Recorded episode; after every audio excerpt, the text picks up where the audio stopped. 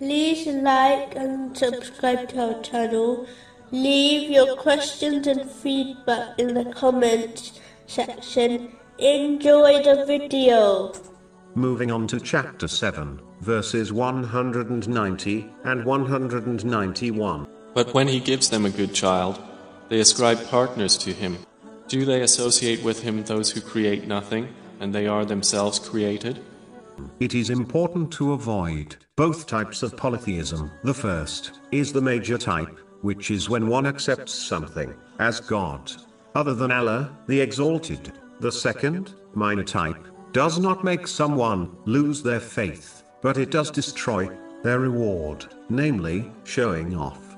This has been confirmed in a narration found in Sunan Ibn Majah, number 3989. The one who acts for the sake of others will be told on Judgment Day to gain their reward from those who they acted for, which will not be possible.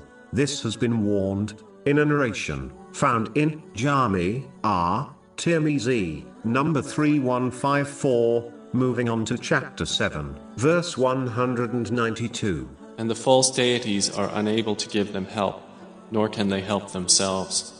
It is important to understand that nothing in the universe, from the fluttering of a leaf to the sun rising, occurs without the choice and will of Allah, the Exalted. And if the entire creation tried to make something happen, such as harming someone, they would not be able to achieve it if Allah, the Exalted, did not allow it to occur. Similarly, if the entire creation desired to provide someone with benefit, they would not be able to, unless Allah, the Exalted, so willed. This has been advised in a narration found in Jami R. Tirmizi, number 2516. Therefore, a Muslim should remain steadfast, by not fearing people, as they cannot cause something which Allah, the Exalted, has not willed, from occurring.